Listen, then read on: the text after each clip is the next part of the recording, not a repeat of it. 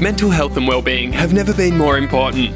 As well as working with the broader business community for more than 15 years, organisational psychologist Hayley Loken has worked closely with hospitality owners and managers to understand the issues they face. She's a practical person, and today she offers a wealth of practical advice on mental health and well-being strategies for hospo workers and managers. This podcast has been sponsored by Employers Mutual Limited and is brought to you by the SA branch of the Australian Hotels Association. Today, Hayley is speaking with Tim Boylan. Hayley, today we're looking at wellbeing strategies for people in hotels and hospitality. But but well-being is one of those terms that's used a lot, and I, I feel it can mean different things to different people when we say well-being. So so what does this term actually mean? Yeah, hi Tim. Thanks for having me. Um, it absolutely can use can can mean different things, and I think it's one of those terms that we throw around a lot. In in my work, I see it meaning anything from mental health right through to you know having well-being strategies, including having fruit in the office and doing pedometer challenges and weight loss um, strategies and, and and everything in between. So I think when I think about well-being, and, and I guess the research is telling us that it is it's more than just the absence of illness and disease, um, and it's not just about weight loss, and it's not just about eating healthy. It actually encapsulates a lot more than that. So it's basically it's a combination of someone's physical, mental, social, and emotional health. So it's about, yes, having good mental health, that's definitely a component of it, but it's also around having a sort of a high kind of satisfaction for life um, and also a sense of meaning and purpose in what we're doing as well. So, is it normal that our well-being would change over the course of our life, or or is it more stable than that? No, look, it's it's absolutely normal that it would vary, and, and I think we've probably all experienced um, a bit of a fluctuation, shall we say, in our in our well being over the last twelve months. So, um, uh, you know how how we are impacted over the course of our lives uh, will certainly depend on you know what it is that that matters to us, what it is that's impacting us. But certainly, if we think about, for example, in the last 12 months in the hospitality industry, um, some people might have found that their well-being is has specifically been impacted at a really kind of core basic level. You know, for those who are owners and and um, you know venue owners and hoteliers, yes. where their premises have had to shut for an extended period of time, their their concerns for their well-being have been that really kind of basic level of how am I going to pay the mortgage and how am I going to pay the bills and how am I going to pay the suppliers? Survival. It's been, a, it's been survival, absolutely right. And when we're thinking about you know people and motivation, if we think about Maslow's hierarchy of needs, you know what what at our very basic level as people, it's about you know, food, shelter, water, the things that will actually keep us alive. Um, and we need money to be able to do those things in yes. most cases. Um, but for those who, for example, have been on JobKeeper, um, how their impact, uh, how their well-being might have been impacted, um, still significantly, but maybe not so much at that financial basic level because they're getting the JobKeeper, uh, but it might be more around their social well-being and their social needs. So they're not working as closely with their friends or their colleagues anymore. Um, they're not able to see perhaps their family as much as they would normally, and so f- their well-being would have been sort of hit quite substantially because they're not getting that emotional connection that they once had. Mm. And while we're talking about COVID, we're talking about the aftermath and the consequences. This, these lessons and what we're talking about have application to business and working all the time, don't they? They they really do. And from my perspective, it's it's actually quite fascinating if you kind of look at the last twelve months as a case study. I've found that you know, COVID impacted people at the time. There was a there was a, a, a, full gamut of responses to the actual situation itself. But then since then, there's been these kind of longer term impacts, and we're only still starting to see some of them emerge. So, for some people who have worked in isolation from their teams or their colleagues for an extended period of time. Um, some have loved it, let's be honest. Yes. Um, whereas others have felt really disconnected and have really struggled, and it has actually impacted their mental health quite considerably. Um, and again, that's what we're seeing across across all industries, to be honest. And if it's affecting their mental health, it's probably uh, affecting their work performance as well. Ab- absolutely. I, I spoke to someone the other day who works in the IT industry, and he said that um, a, friend of his was previously a pilot and is now working in a call center. So he's gone from you know earning a couple of hundred thousand a year plus, and is now earning a lot less than that, and is doing very very different things. Yes. Uh, and I think that that alone is going to impact our well-being because what we thought we were supposed to be doing, what we thought we were doing before, has now been completely changed, and, and and that certainly has consequences. So how, how has COVID impacted on our well-being? Yeah, it's it's a fascinating again. It's a fascinating case study. If you to sort of take all of the emotion out of it for a second and just look at it as if it was sort of a piece of research, it's it's extraordinary the the range of impacts that this has had. I think some, as I sort of indicated before, some have actually felt that they they've in, almost enjoyed it. They they've enjoyed the fact that life feels slower, that they are getting the opportunity to to do things that they haven't done before. You know, there was this rise in baking and gardening and all of the things that Yes. you know we always say we want to do that. We never get time to do it. Um, you know, puzzles were completely sold out everywhere in Australia. It was it was extraordinary. So for some, it was almost like a a breath of Yes, relief. yeah, It was it was this wonderful pause in their lives. Um, for others, they, they really struggled. Um, you know, my little sister lives in, in Melbourne, so she um, experienced the significant lockdown, and um, and you know she would tell me stories about people that w- were really really struggling, particularly those living alone, um, feeling so isolated. And then you throw in concerns about health, uh, health of family members, health of you know parents and grandparents. Um, so I, I- I do really think there's been a, a full continuum of responses and impacts to well-being of, of what we've seen in the last 12 months. Okay, so I guess the um, the question that a lot of business owners and managers need to be thinking about is how can our individual well-being impact on the place uh, in which we work? Yeah, it's it's a very important thing I think for um, hoteliers to, and ven- venue owners to really understand that. I think through COVID, people were seeing a lot of um, increased mental health issues with staff. So it's going to be no surprise to uh, managers and owners that there is a significant impact on business operations when you're dealing with mental health issues. But what is interesting, I think, is that what we now know is that there's actually a, a, a, um, an impact on the bottom line for Yes. businesses if they have a concerted focus on increasing well-being. So rather than just dealing reactively with mental health issues as they come up, um, you know, if organisations and, and hotels and venues are able to have a, a, a proactive approach to mental health and well-being, that that actually comes back to them in spades in terms of how their business operates.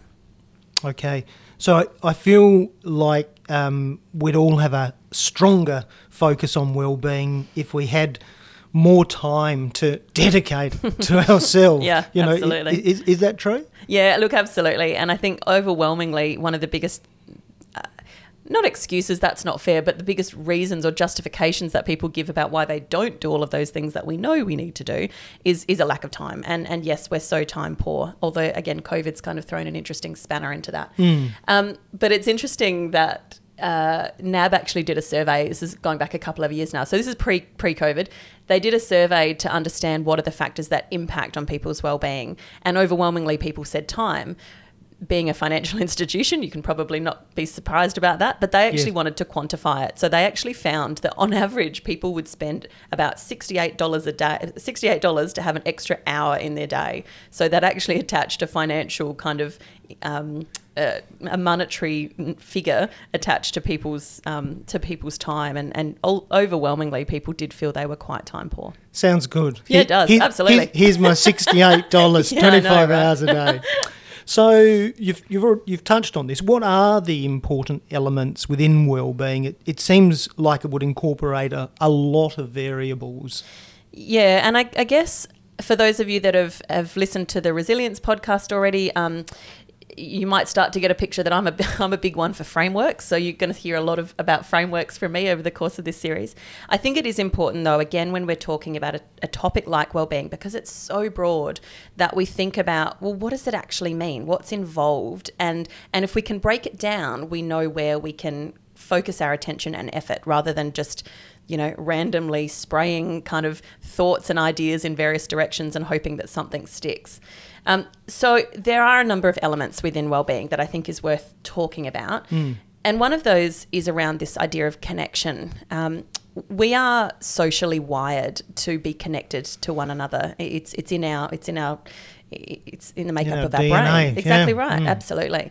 Um, and it's interesting if I can reflect 12 months ago, just over 12 months ago, at the start of 2020, I gave a a keynote presentation about well-being. Um, this was before COVID came to Australia, and so we were blissfully unaware at that point about what we were about to embark on. Okay. And I was talking to them about, you know, the impact of the bushfires and that kind of thing. And I said to them that um, actually, what the research is telling us now is that the next pandemic, haha, is actually going to be one of loneliness, um, because whilst we are so um, connected through social media and those sorts of things, the connections aren't genuine. They're not.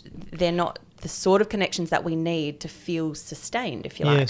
And so it, it, it is really important in thinking about our the way that we connect with people that we do have the opportunity to build sort of meaningful relationships. It doesn't have to be a lot of people. You know, quality here is more important than, than quantity, mm. but that we feel we have people that we can go to, that we can seek support from, and support them in return, um, and that we can actually build those connections with people around us you know, other than the connections that we have on social media. Because what we're learning now is that, particularly the younger generation of people, have never been quite so lonely as they are now. Okay. So the next one is around um, activity, and again, you know, well-being, physical activity. You can't you can't have one without the other. Um, and so certainly, physical activity we know is linked to increased feelings of well-being the endorphin rush you know the dopamine all of the things that happen the, the, the, chemistry that happens in our in our brain actually does create these feelings of, of happiness at a very basic level um, so I think it is important that we we do integrate ways to be active. Again, it doesn't have to be anything ridiculous or over the top. It might just be going for a walk or walking the dog. Um, but I do think uh, if we can think about ways to do that outdoors, that's really important as well. Um, because what we do know is that that connection with the outdoors actually um, amps up the benefit that we get from physical activity. So, you know, find a street to walk up and down or, or yes. do something outside. Yes, get outside. That's right. Hmm. Um, another aspect of well-being that is really important, and perhaps one that we may not think about quite as much, is is the need for us to continue to to learn new things. And I guess I'm not talking about you know formal qualifications, going and studying at a university somewhere, or doing an open uni course. Mm. It's not about that. It's really about pushing ourselves to see things differently and to build new skills and to be outside our comfort zone.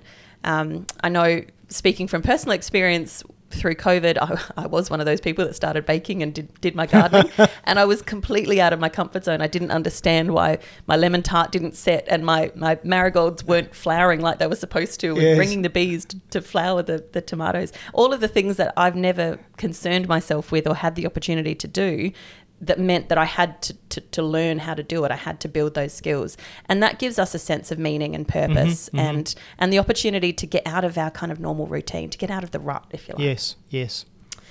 Um, the next one is around being um, sort of altruistic or generous, and and this ability to kind of help people is is a crucial part of our well being for a number of reasons. It um, it gets us out of our own head, which is really important, um, but it also it, it reminds us that there are other people, that there are other issues. It, it, it helps us to build perspective.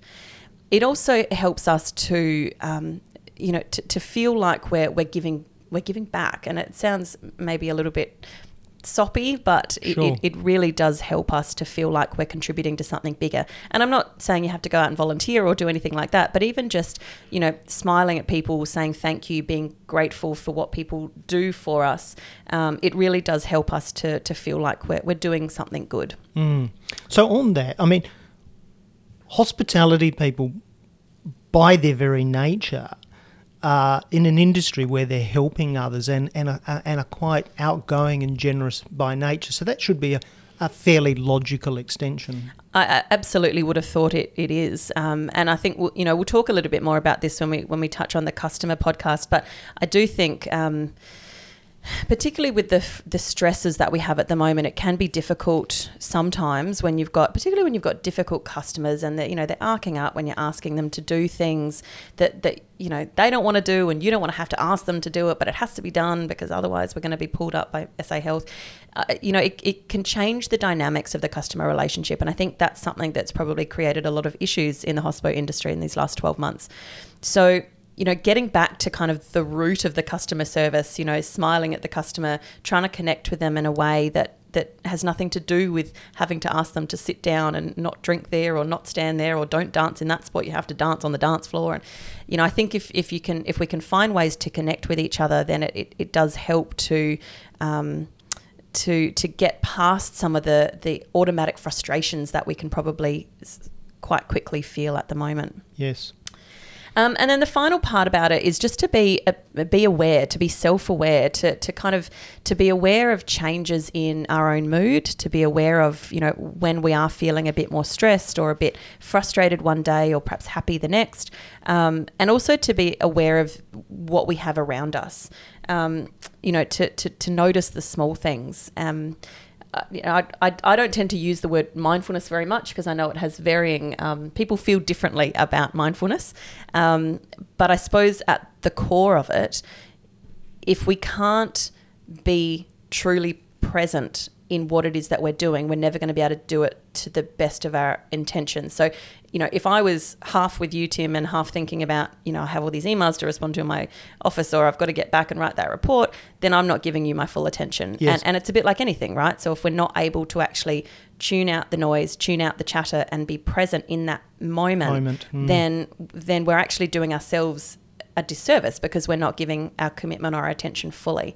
So having some strategies to kind of bring yourself back to kind of tune out that white noise that is constantly on in the background and to focus on what's kind of right in front of you is is a really important thing. I think part of that as well is is about being grateful. Um, gratitude is it's a really interesting concept that's been introduced more and more in the last probably five or ten years. And what we know about gratitude, well, we, what we know about our brains, I should say, is that the part of our brain that's responsible for gratitude is right next to the part of the brain that creates dopamine that, that creates that kind of positive, happy kind of emotion. Um, and so by practicing gratitude and reminding ourselves to be grateful for what we have, that actually does start to create feelings of happiness and mm. feelings of, of, of uh, you know, a more positive emotion. Yes. Well, that's been a very rich 15 minutes, Hayley. Thank you. You're welcome. And uh, I think it sets it up beautifully for our next podcast, which uh, a lot of people will be able to relate to, which is managing stress. You've been listening to organisational psychologist Hayley Loken in conversation with Tim Boylan. This podcast is kindly sponsored by Employers Mutual Limited and is brought to you by the SA branch of the Australian Hotels Association. If you or someone you know needs urgent help, please contact Lifeline on 13 11 14. Call Beyond Blue on 1300 224 636 or go online. Thanks for listening.